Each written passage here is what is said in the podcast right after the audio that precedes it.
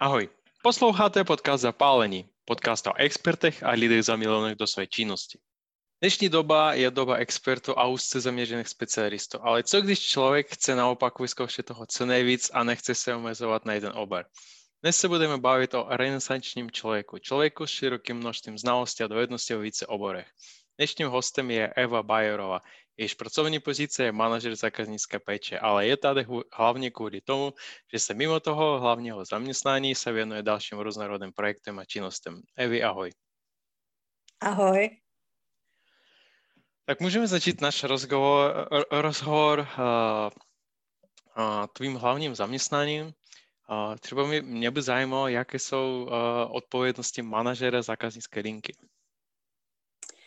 No, takže podstatě já už tuto práci dělám nějakých 6 let.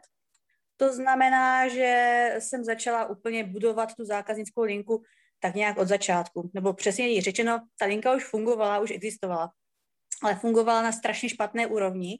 Ne, určitě znají zák, bývalí zákazníci Digi, asi znali tu zákaznickou linku před rokem 2015, tak to bylo dost hrozivý. Takže my jsme to celý překopali, udělali jsme úplně nový systém a v podstatě jsem zjistila, že moje funkce v té práci je to dělat dobré pracovní prostředí pro ty zaměstnance, protože čím lepší je jejich pracovní prostředí, tím lépe oni zase vykonávají tu svoji práci a je to potom takový ten trojuhelník, když je spokojený. Zaměstnanec dělá spokojené zákazníky a spokojení zákazníci samozřejmě dělají spokojené majitele firem. Takže takhle nějak se tím řídíme a moje funkce nebo moje zodpovědnost je v podstatě, aby to call centrum a ta zákaznická péče dobře fungovala. A, ale to znamená, aby dobře fungovali ti zaměstnanci a aby se měli dobře ti zaměstnanci, aby měli dobré pracovní prostředí, dobré podmínky k práci a tak. Takže to je moje funkce eh, teďka v mém nynějším zaměstnání. Jo, takže uh, rovnou si hned uh, nastoupila jako manažer, měla si pod sebou nějaké lidi? Nenastoupila, nastoupila jsem jako supervizor, to znamená, že jsem měla nějaký, takovou, takovou menší zodpovědnost, ale tím, že já jsem člověk strašně aktivní a hnedka od prvopočátku jsem se tam pouštila do různých návrhů změn a jak by to mělo vypadat, aby ta funkčnost té zákaznické péče byla lepší, tak v podstatě hnedka po dvou měsících mě povyšili na manažera té zákaznické péče. A teďka už nedělám jenom manažera zákaznické péče, ale jsem manažer zákaznické péče a operations manager, to znamená, že se zabývám i spoustou dalších věcí, kromě toho provozu té zákaznické péče. Například teďka vlastně jsem eh, zajistila pro naši firmu vzdělávání z evropských dotací, takže díky tomu se teďka celá firma může vzdělávat uh, v práci, online a, a jsou z toho všichni nadšení. Takže eh, už nejsem jenom zákaznická péče, ale jsem trošku takový děvče pro všechno. Jo. Co vlastně, jaký je rozdíl mezi supervisorem a manažerem? Supervizor má uh, tu práci takovou těžší v tom, že má menší tým lidí a musí prakticky vlastně s nima, já nevím, jak bych to řekla, no, prakticky je hlídá, fyzicky je kontroluje jejich práci, fyzicky jim dává nějaké cíle, musí plnit nějaký KPI a podobně. Když to já jako manažer už mám pod sebou ty svoje supervizory a už od nich očekávám nějaké výsledky, takže pro mě teďka ta práce je mnohem jednodušší, protože v podstatě mám ten tým jenom se skládá z těch mých třech supervizorů, se kterými já komunikuju a, a který já se snažím nějak řídit a úkolovat. A oni pod sebou mají ty týmy těch, těch operátorů, které musí opravdu hlídat a musí prostě s nimi komunikovat a jim dávat zpětné vazby, poslouchat jejich hovory a tak dále. Jak tě vlastně napadlo jakože jít do té zákaznické péči? Abych ti pravdu řekla, tenkrát to byla taková jako moje, uh, ne, že bych úplně chtěla, já jsem předtím podnikala, rok jsem se snažila rozjet takovou kavárnu a hospodu a v podstatě jsem strašným způsobem krachla. Jo, úplně jsem zbankrotovala, bylo to, byl to hrozný průser, fakt strašný.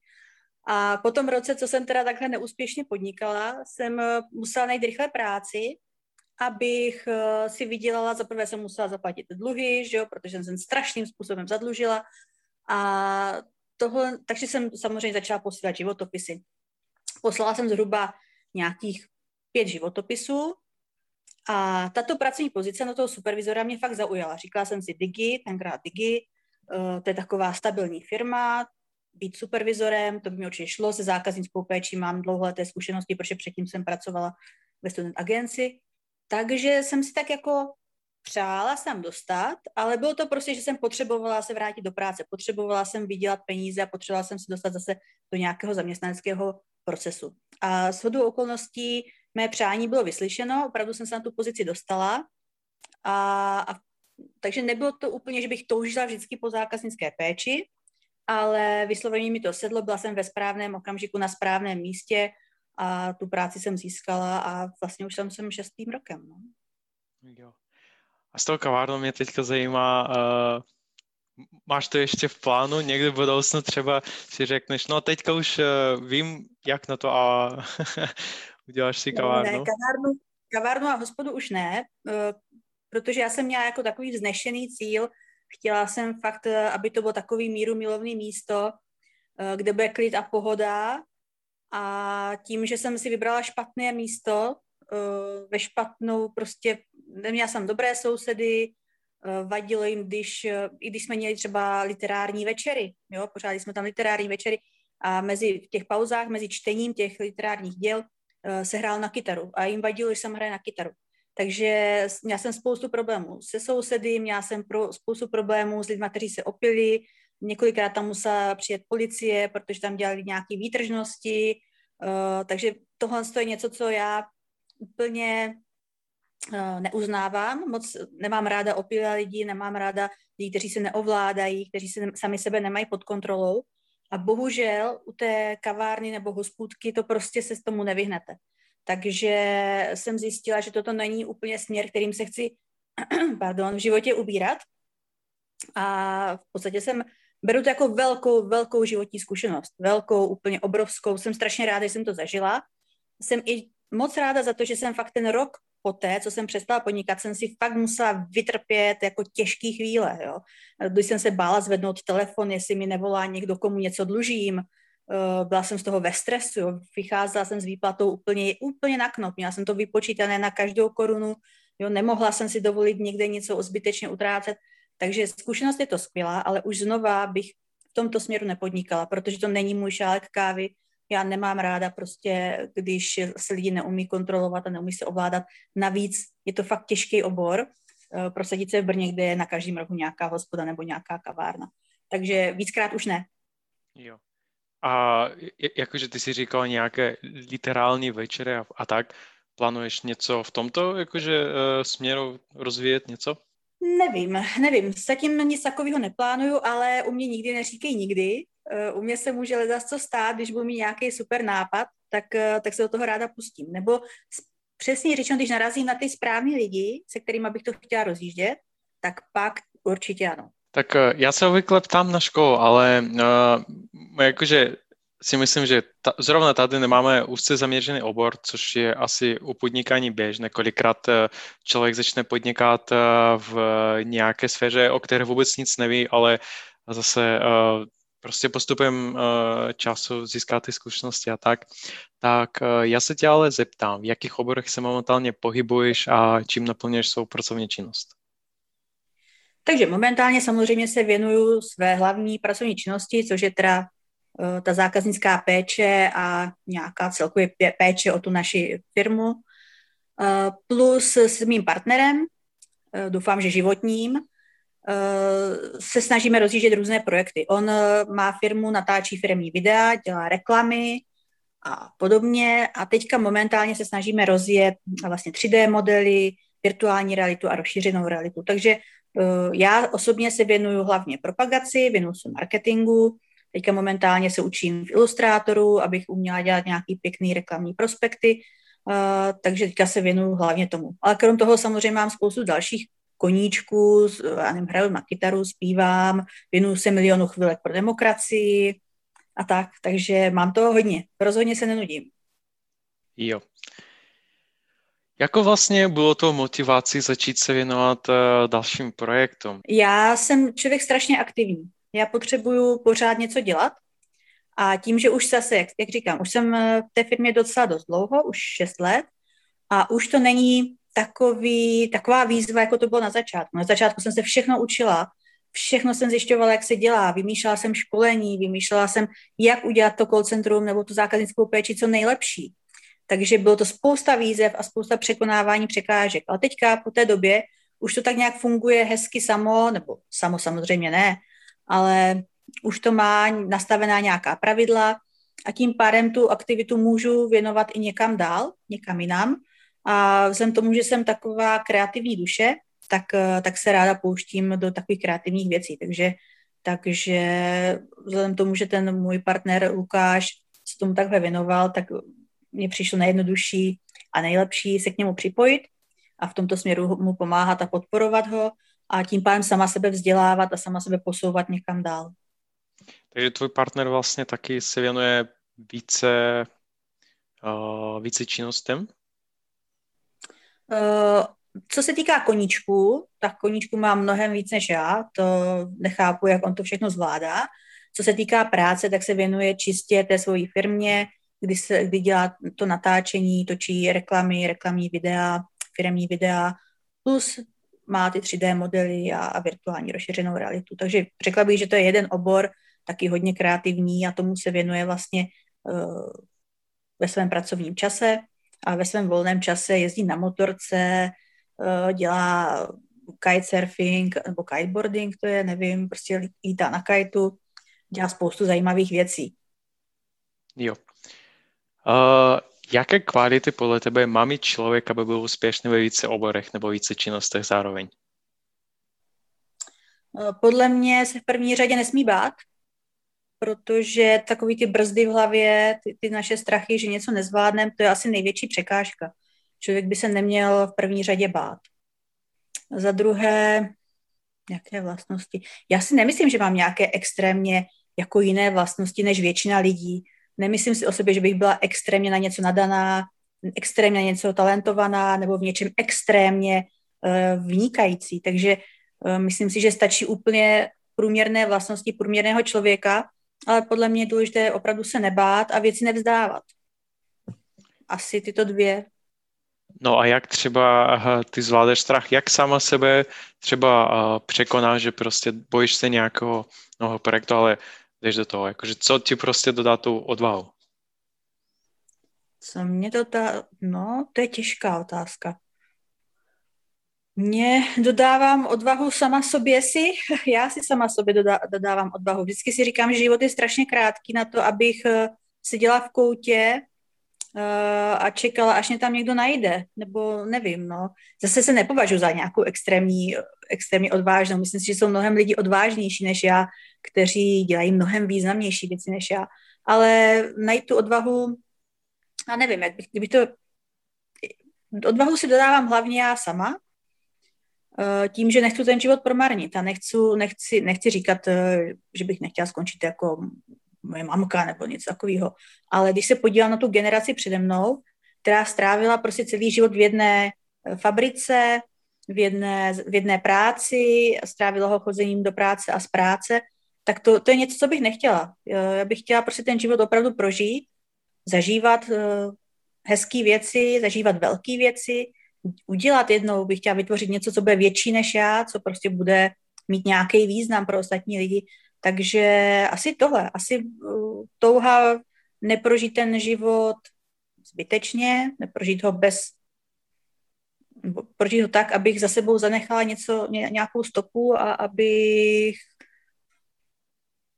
aby to prostě bylo, abych udělala něco, co je větší než já, tak to asi mě pomáhá překonat ten strach Jo, a já jsem přemýšlel o tom, jaký vlastně byl první projekt, který, kterému se začal věnovat takhle jakože během práce?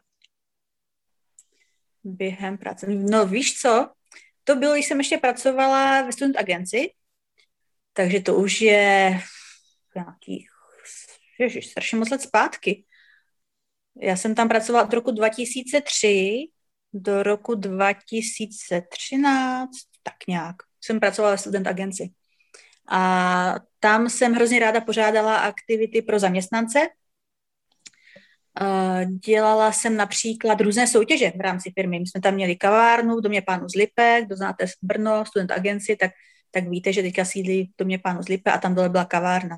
A my jsme tam dělali často eh, soutěže třeba v pečení zákusků od nejlepší tatarák. Eh, dvakrát jsem tam uspořádala firmní ples. Měli jsme student agenci ples a ten jsem pořádala já. Uh, co jsem ještě dělala? Měla jsem takových spoustu mikroprojektů té práce, že jsem to dělala pro ty svoje kolegy. Byla to ohromná zábava, ohromně nás to tmelilo. V podstatě jsem začala organizovat i uh, výlety na Pálavu, jezdili jsme závody dračích lodí. Dělali jsme to pravidelně nějakých 8-9 let, každý rok.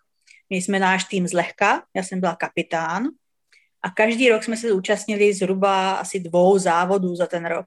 Ale byly to víkendové závody, to znamená, že se prostě v pátek odjelo, byli jsme tam celý víkend, závodili jsme většinou s ostatními sportovci, sem tam jsme si udělali i nějaký trénink na té dračí lodi, dračí loď se skládá z 20 závodníků, z 20 lidí plus jeden bubeník, takže bylo docela těžké dát dohromady tu posádku, těch 20 lidí sehnat. Takže 8 let, po 9 let, už nevím, jsme takhle závodili na dračích lodích, já jsem byla kapitán, Zase většinou to byli kolegové z práce, co se účastnili se mnou. Takže já jsem dělala spoustu takových malých, drobných aktivit uh, pro ty moje kolegy a pro ty moje kamarády z práce a hroz, hrozně nás to bavilo a bylo to strašně super. Takže takhle jsem s tím začala. Jo. Ono, uh, to, to všechno zní hodně, tak uh, aj uh, organizační práce, uh, to je, já to vnímám, že to je hodně uh, o komunikaci, je to hodně o zařizování nějakém, uh, je to o lidech, uh, takže řekl bych si, že tvoje srdce leží k takovému organizování. Já bych řekla, že to vyvíjí. Já bych řekla, že to vyvíjí, že tenkrát mě strašně bavilo organizovat tady ty věci, bavilo mě dělat ty soutěže, dělat ten ples. Teďka zase postupem času už možná jsem trošičku unavená z toho, z toho věčného řešení a organizování, takže už se spíš věnuju tomu focení, tomu nějakým těm marketingovým věcem. I když je to taky hodně o komunikaci, tak už to není tak, eh, tak moc organizační. Takže podle mě se to u mě tak jako vyvíjí s postupem času, že na začátku mě bavilo hrozně moc uh, s těma lidma, být přímým kontaktu, pořád s nima něco řešit a, a domlouvat se a, a dělat to. A teďka už, už zase dávám spíš jako, uh, už ty mi trošku víc klidu, možná už prostě jak člověk přesáhne tu čtyřicítku, tak se trošku víc klidu, tak, eh, tak se věnuju spíš tomu marketingu a těm reklamám a tomu sebe, sebevzdělávání. Jo. A t- takže na, té, eh, na tom organizování tě hlavně bavila, bavila ta komunikace s lidmi? Určitě. Jak vlastně vybíráš nějaké ty projekty, kterým se budeš věnovat? Eh, člověče, nemám na to žádný systém. Většinou prostě je to něco, co mě nějakým způsobem natchne. Jo? Já jsem totiž zjistila, já jsem se jednou pokoušela vysoka, studovat vysokou školu a vybrala jsem si obor, který absolutně, ale absolutně prostě mě neseděl. Jo? Já jsem chtěla, aby to byl lukrativní obor, ve kterém se určitě nějak uplatním v budoucnu a vybrala jsem si veřejnou ekonomii a zprávu.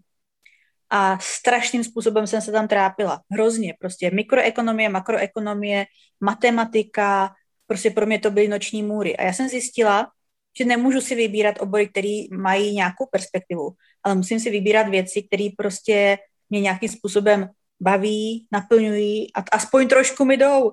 Takže po, tě, po těch čtyřech semestrech, co jsem strávila na té vysoké škole a zjistila jsem, že jsem si vybrala úplně špatně, jsem se ponaučila a snažím se fakt hledat věci, které mi jdou, které mě baví a které mě nějakým způsobem naplňují.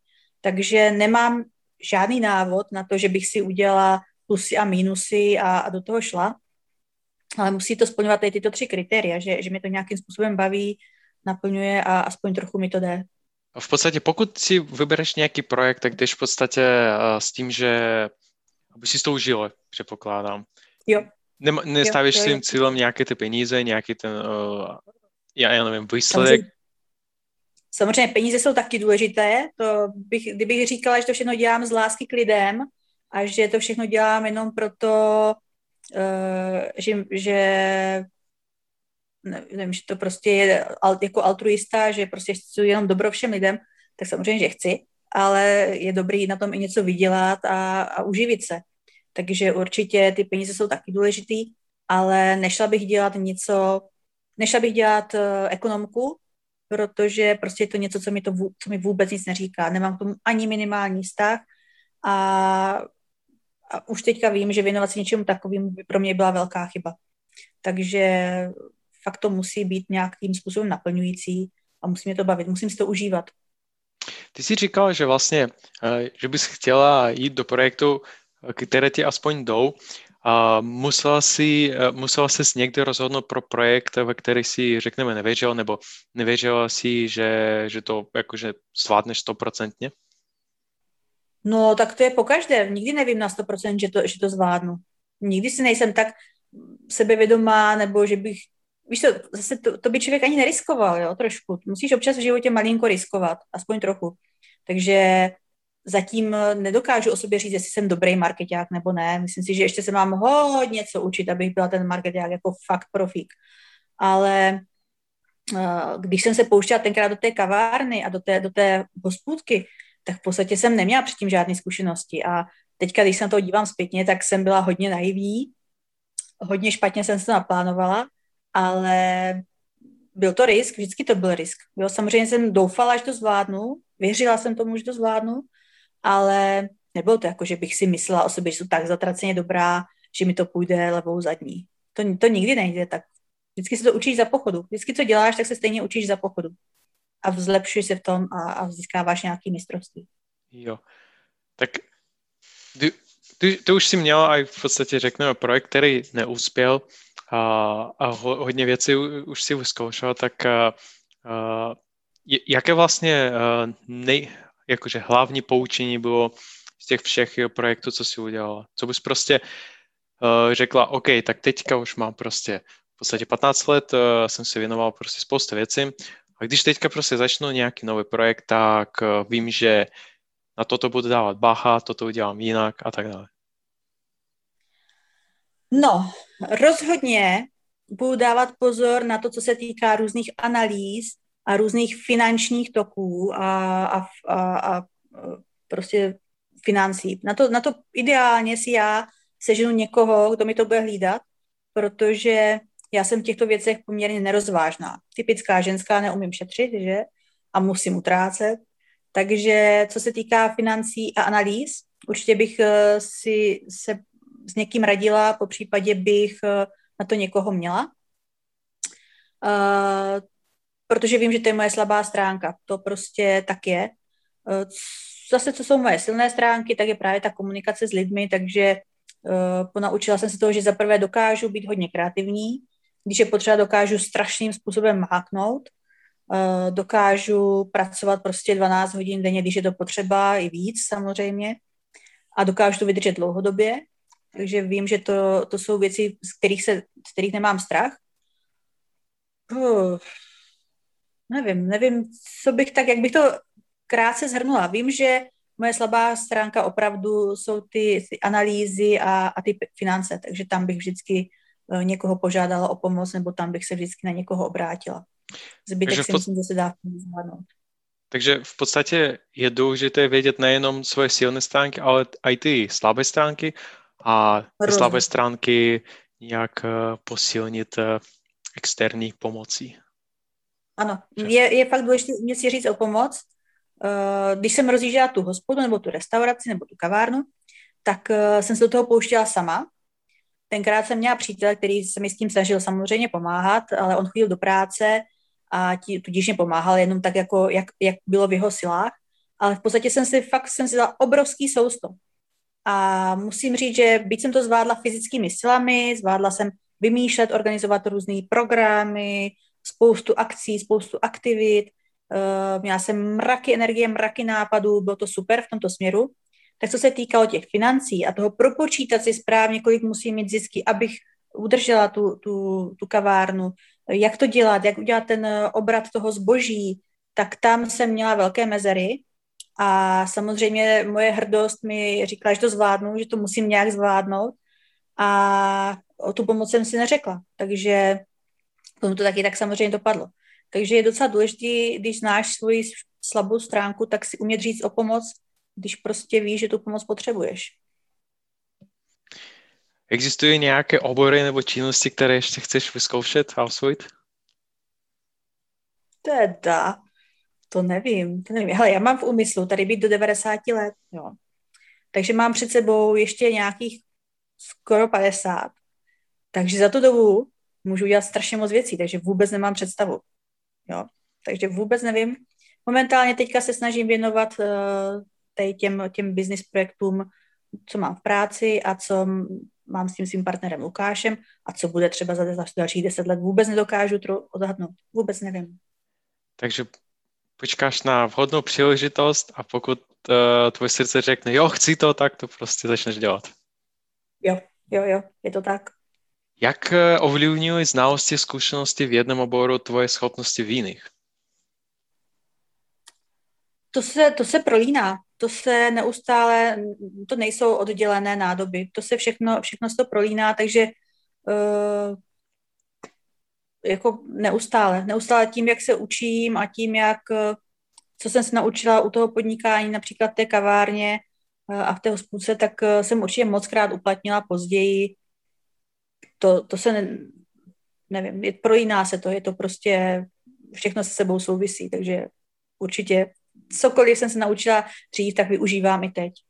Jo. Co vlastně přináší ti naplnění v tom, co děláš? Asi, co se týká práce, tak tam je to jasný. Když, když, když se nám daří ve firmě, když mám spokojený zaměstnance, když uh, se jim dobře prostě máme nějaké výsledky, takže Eh, když všechno klape tak, jak má, tak to jsou neuvěřitelně spokojená, co se týká práce.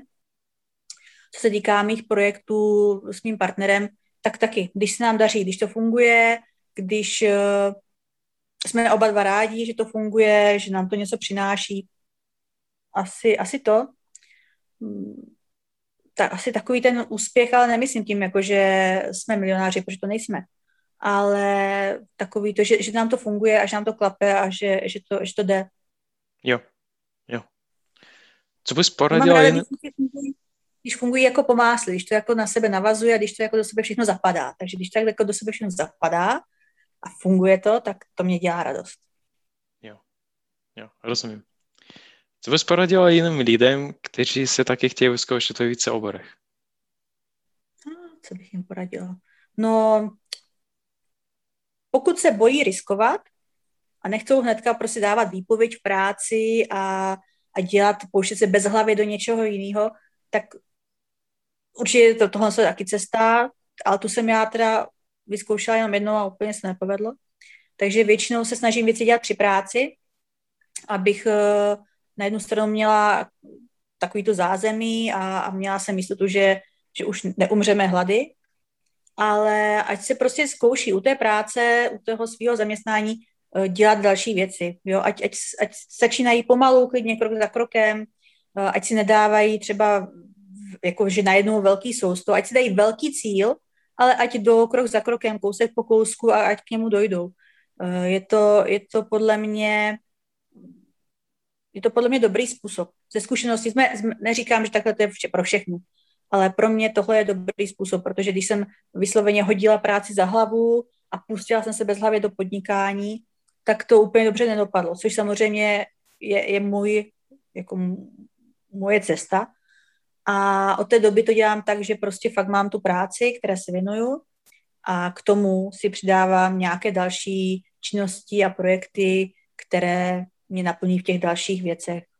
Takže Myslím si, že toto je dobrý způsob, pokud má prostě člověk na to tu energii, může ten čas si nějakým způsobem rozvrhnout, že mu nevadí mu pracovat po večerech, nevadí mu ráno vstávat v pět, aby všechno stihl, tak, eh, tak tohle je dobrý způsob. Aspoň pro mě tak to funguje. Já stávám v pět, nebo snažím se, někdy to úplně nejde, ale snažím se většinou stávat v pět, aby všechno stihla a, a jde to. Takže velký cíl a po malých krocích. Určitě. Udělat si velký sen, velký cíl a k němu se pomaličku, pomaličku dostávat. No. Proč si myslíš, že je důležité mít velký cíl? No, protože když budeš mít malý cíl, tak, eh, no, tak, tak eh, kolikrát si řekneš, že uh, to je v pohodě, začnu s tím prostě zítra, to je v pohodě, to umím, to, to půjde prostě a a v podstatě si nikdy pořádně nezačneš. V podstatě to nikdy nezačneš pořádně dělat, protože to jsou takové malé věci, které vlastně si řekneš, jo, to je brnkačka. A, a v podstatě si nikdy do toho ne, pořádně nepustíš. Když, to, když si dáš fakt jako nějaký cíl od srdce, jo, takový ten prostě, co fakt jako si říkáš, jo, jako to bych fakt jako jednou chtěla, tak nebo chtěl, tak, uh, tak se ti k tomu mnohem líp směřuje, jde to ze srdce, jde to z tebe zevnitř a podle mě máš prostě potom mnohem větší šanci uh, si to fakt splnit. Takže spousta věcí musí jít fakt jako ze srdce a musíš opravdu jako chtít. Uh, I když, když jsem byla malá, tak vždycky mě říkali, když se chce, všechno jde. A já jsem to tenkrát vůbec nechápala, vždycky jsem si myslela, že stačí, když budu něco hrozně moc chtít, jo, když budu hrozně moc přát, tak on to pak jako se splní. A vůbec jsem nepochopila, že tady ten slogan je úplně o něčem jiným, že když se chce, tak to jde. Znamená, že když budeš pro to něco dělat, budeš to opravdu chtít, ale musíš pro to hodně dělat, takže to pak půjde. Takže čím větší je to tvoje přání, tak tím prostě máš větší motivaci se tomu, to, tomu nějak dokopat a nějak to dělat. Jo, ale nestane se třeba, že ty prostě budeš stávat a nevím, jako velký cíl si dáš prostě být nejlepší fotograf v Česku a začneš být pomalu, ale ten cíl je velmi, velmi daleko, takže když ty budeš dělat malé krůčky, tak budeš myslet, no ještě nejsem tam, ještě nejsem nejlepší fotograf. To máš pravdu, ale je pravda, že já jsem si nedala, jako že, že bych chtěla být nejlepší fotograf na světě, jo, nebo nejlepší fotograf v České republice. Uh, ten cíl musí být takový, co ti jde jako fakt ze srdce, jo. Takže co se týká třeba fotografování, tak já bych hrozně chtěla uh, být takový fotograf, aby mě za to lidi, nebo abych, aby mě za to lidi rádi zaplatili, aby řekli, jo, ty fotky jsou tak super, že to stojí za ty peníze a aby na tom ti lidi se cítili fakt krásně, aby, protože se snažím fotit portréty, tak aby ten člověk řekl, že fakt jo, mě to tady strašně sluší, jo. Dobře, není to úplně velký cíl, to se zrovna jako teďka, to, ale, ale je to můj cíl, který jde mě ze srdce. Mně se, mně se líbí tato definice víc, že to, ne, že ten cíl má být velký, ale hlavně vychází ze srdce, jak říkáš. Asi jo, možná to, možná to říkáš správně. Uh, prostě by to mělo vycházet z toho srdce, že to je něco, co fakt jako je to, co si přeješ, jo. Takže ne, nemusí to být, že vydělám 10 milionů za, já nevím, do pěti let třeba, nebo něco takového. Ale má to být takový, jako to, co ti fakt udělá radost a co ti naplní a jde ti to fakt z toho srdce. Jo. Řekl jsi to dobře. Jak zvládáš vlastně ten time management, protože je to hodně, hodně práce, i když si říkal, že v práci už to v podstatě šlápnu skoro samo, tak eh, jak vlastně zvládáš prostě tolik věcí organizačních a eh, v terénu? řekneme. Ráda bych ti řekla, že jsou v tomto směru naprosto v pohodě a, a že to jde takhle levou zadní, ale nejde. uh, já jsem člověk, který stává brzo ráno. Ráda stávám brzo, mám ráda uh, rána, takže se snažím stávat těch pět hodin ráno. Snažím se budovat si nějaký rituály a snažím se to všechno tak nějak, nějak do toho dne máčknout. Ono se daří někdy líp, někdy hůř, ale podle mě jsou strašně důležitý ty, ty každodenní rituály, který potom děláš automaticky. Takže byť time management nemám nějak extrémně vymazlený, nemám ho nějak jako extrémně propracovaný, tak mě pomáhá to, že fakt jako jsem schopná vstat brzo ráno, ráno stihnu spoustu věcí, protože mám nejvíc energie a jsem nejvíc kreativní, takže klidně od těch pěti do těch osmi ráno dělám nějakou kreativu a potom se věnuju té práci v práci. Eh, takže podle mě nejdůležitější, co se týká time managementu, je nastavit si nějaké rituály, nějaká, nějaké pravidelné činnosti, které potom začneš dělat automaticky a udělat ten den co nejdelší. To znamená prostě fakt ráno si přivstat a nejít spát v 8 večer, ale prostě no, samozřejmě já teda nevydržím moc dlouho, já chodím spát kolem desáté, a, takže jako samozřejmě byla bych nejradši, bych šla spát v jednu a vstávala v pět, ale to by zase moje tělo nevydrželo a nelíbilo by se mu to. A já se mám ráda, takže chodím spát v deset a vstávám v pět a během toho dne to většinou stihnu hodně.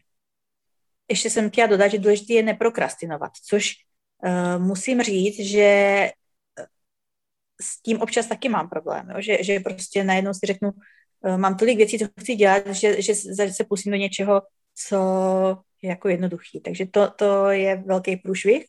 Dělá to většina lidí, ze zkušenosti to můžu potvrdit a občas se dostane i mě. Takže neprokrastinovat, to je strašný, strašný zlozvyk a velký zlo. Prokrastinace je strašný zlo. Jak se zbavíte prokrastinace? No, hele, hrozně ráda bych ti řekla návod. Určitě si četl knížku od Petra Ludviga uh, o prokrastinaci, tak já jsem ji taky četla. Byla tam spousta inspirativních věcí, ale, ale úplně jsem se prokrastinace nezbavila. Spíš je to fakt jako vědomě s tím pracovat. Vědomě si umět říct, ale teďka tohle, co děláš, je zbytečný. Tohle, co teďka fakt jako prokrastinuješ, vypni to. Nedívej se na ten Netflix. Jo, to je fakt jako zbytečný, teďka se dívat na Netflix. Jo, chtěla dělat tohle. Vědomě, vědomě si to uvědomit, že teďka uh, mám tady nějaký úkol před sebou a já si řeknu, že v tom pokoji je nepořádek, měla bych si uklidit. A tak to je takový, to je ta prokrastinace, kdy tu těžkou věc nahradíš něčím lehkým a sám sobě v hlavě si říkáš, no ale to je potřeba uklidit, opravdu je to potřeba uklidit, tak, tak musím to někdy udělat, že jo. Takže to je taková ta, ty si v hlavě řekneš, ne, není to potřeba udělat. Teďka je potřeba si sednout, dodělat tu práci a uklízet můžeš o víkendu. Taková ta vědomá práce, vědomí pracování s tím mozkem, s tou hlavou, a když si říct, hele, to je priorita, uklid počká, eh, rozstřídění tady špinavých eh, ponožek nebo mytí nádobí počká prostě teďka se soustředíš na tuto činnost a teďka je potřeba dělat tohle. Takže vědomí, vědomá práce s těma, s těma aktivitama a umět si nastavit, co je důležitější a co ne. Jaké rituály vlastně jsou ti nejnapomocnější? Já jsem zjistila, že se málo věnuju sama sobě. Takže musela jsem si zavést nový, nový rituál, ten, který se snažím dělat ráno, a to znamená, že se chvilku věnuju fakt sama sobě, jo, abych měla klid, abych měla pohodu, abych eh, se trošku zmeditovala, abych se hodila ráno do takové jako, fakt jako příjemné pohody. Takže to, co se snažím dělat, je, že ráno si trošku cvičím, abych úplně nezlenivila, teďka, když je to období home officeu a, a prostě v podstatě se lidi moc nehýbou a já se bohužel teďka taky moc nehýbu, takže ráno si vždycky zacvičím, trošku si snažím nějakým způsobem odpočnout, to znamená buď to, že dělám nějakou meditaci, nebo zkouším, nebo učím se doma autogenní trénink, to znamená, no, to si vygooglete, co to znamená, je to něco jako meditace. Takže tohle se po ránu, jako kdyby si odpočinout a sama sobě se věnovat s tím, že třeba ráno si dáme nějakou pleťovou masku na obličej, abych prostě vypadala hezky a tak. Takže to, to pověnování se sama sobě po ránu je teďka pro mě takový jako fakt důležitý start dne, protože uh, jsem musela sama sebe zhodnotit, že se o sebe málo starám, málo se starám o svoje zdraví, málo se starám i o svoji vizáž, ten ranní rituál sama o sebe se starat. No a umíš, se, uh, umíš si představit sebe jako člověk, který je naopak úzce zaměřen jenom na jednu činnost? Neumím neumím. Já fakt, eh, já jsem od malička byla taková, já jsem byla vždycky, mamka vždycky říkala, že jsem byla hrozně hodný děcko, hrozně taková jako hodná holka, jo, co mě řekli, to já jsem udělala, my jsme tak byli vychovávaní, že já jsem ročník 77, to znamená, že to dětství bylo takový jako přísný, co, co se nám řeklo, to my jsme museli, to neexistovalo, abych s rodičema diskutovala. Ale i přesto jsem byla mezi mýma sourozencama hrozný rebel podstatě, když jsem byla úplně malinká, tak jsem měla dva bráchy, pak jsem narodila ještě moje segra, jsme byli čtyři, co jsme spolu bydleli a já jsem z ní byla takový ten, ten, ten rebel, co se těšil, jak pojede na pionýrský tábor, jo, všichni, je, musíme na pionýrský tábor a to, jenom Eva se těšila, až vypadne z domu a může odjet na tři týdny na pionýrský tábor, hrozně jsem z toho byla nadšená. Dokonce v 11 letech jsem musela do ozdravovny, protože jsem byla strašně hubená, takže mě poslali na výkrm do ozdravovny na dva měsíce. A všechny děti tam u toho autobusu plakali, že musí od maminky na ty dva měsíce. A já jsem se těšila, já jsem byla jediná, kdo se těšil. Takže já jsem vždycky byla prostě taková jako v tomto trošku, trošku rebel, byť jsem byla strašně hodná holka. A měla jsem prostě ráda změnu, měla jsem ráda, když se něco dělo. A, a měla jsem tak prostě od, od malička, takže je to asi něco v mojí povaze, že mi se prostě líbí, když se věci dějou. Už, už jsem o tom mluvil, že v podstate tvoje, pra, tvoje projekty a aj právomoc samotná zahrnuje hodně lidí, tak co je podle tebe nejdůležitější v práci s lidmi? Víš co, já si myslím, že uh, pochopení se navzájem, porozumění si je strašně důležitý. Tím samozřejmě souvisí takový věc, jako že naslouchání, empatie a tak dál, to je jasný, ale fakt navzájem si to, aby navzájem si to dobře vysvětlit, navzájem si se dobře pochopit. Jo? To mě přijde, že je strašně důležitý, protože já můžu něco říkat, ale je, star- je otázka, jak to ten druhý pochopí. A samozřejmě někdo může něco říkat mně a já to můžu pochopit úplně jinak, než on to myslel. Takže uh, podle mě to vzájemné pochopení se je strašně, je vlastně základ. Jo? Pochopení se navzájem. Poslouchání se, co, co ten říká. To je, to je to nejdůležitější. Stalo se někdy v nějakém projektu, že tě někdo podvedl?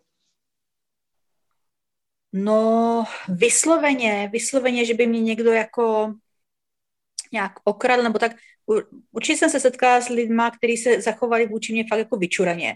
Jo, to jo, to jsem se potkala s tím a tím, že já uh, neumím myslet moc jako zloděj, jo, jako zlodějsky nemám takovou tu vychcanou mysl, tak mě to vždycky strašně dlouho trvá, než mě to dojde, takovýhle věci.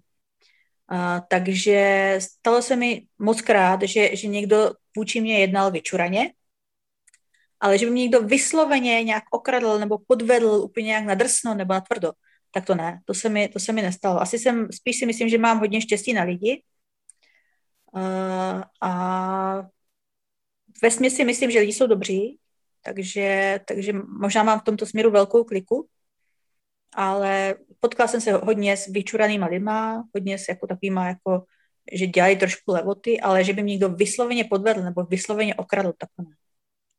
Mm-hmm. To je dobře. Myslím si, myslím si, že mám hodně štěstí na lidi. Musím, si, musím říct, že jsem asi hodně šťastný člověk, že většinu lidí, se kterými jsem se v životě potkala, tak jsou hrozně fajn a féroví a jsou v pohodě. Možná to taky bude tím, že se určitým lidem snažím vyhýbat ve svém životě. Asi po té zkušenosti s tou, s tou uh, hospodou nebo s tou kavárnou, kdy jsem si říkala, hele, prostě nechci se stýkat s lidmi, kteří tráví svůj život v hospodě nechci se stýkat lidma, kteří tráví svůj život pomlouváním druhých lidí, tak díky tomu, že takhle se snažím těmto lidem vyhýbat, tak mám o té doby možná štěstí na ty lidi, že, eh, že z koho potkám, tak, tak je fajn a nesnažil se mě zatím nikdo nějak jako podvést. Jo, jo, jo.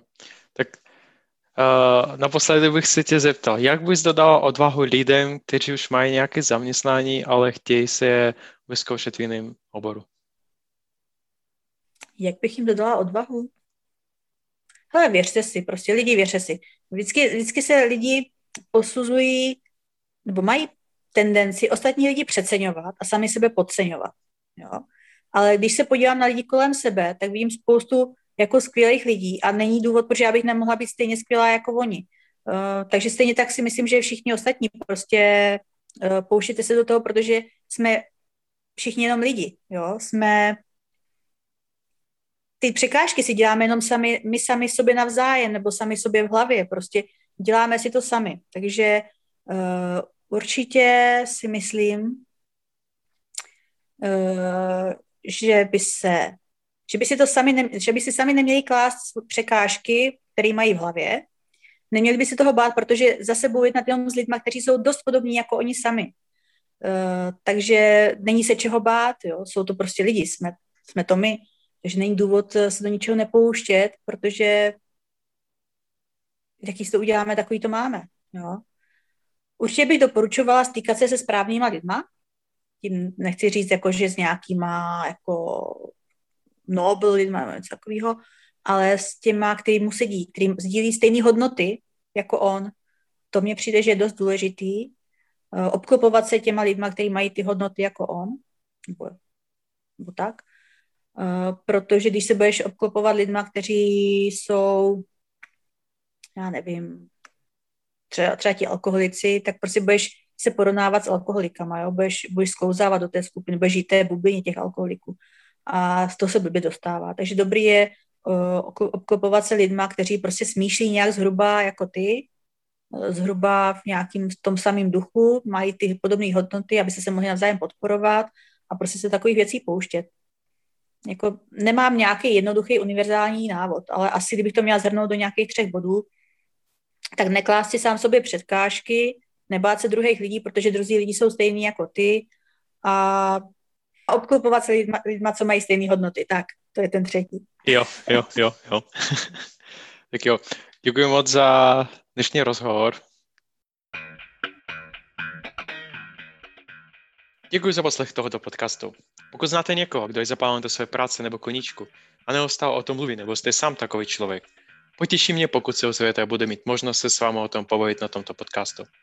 Mějte se krásně a ať vás baví to, co děláte.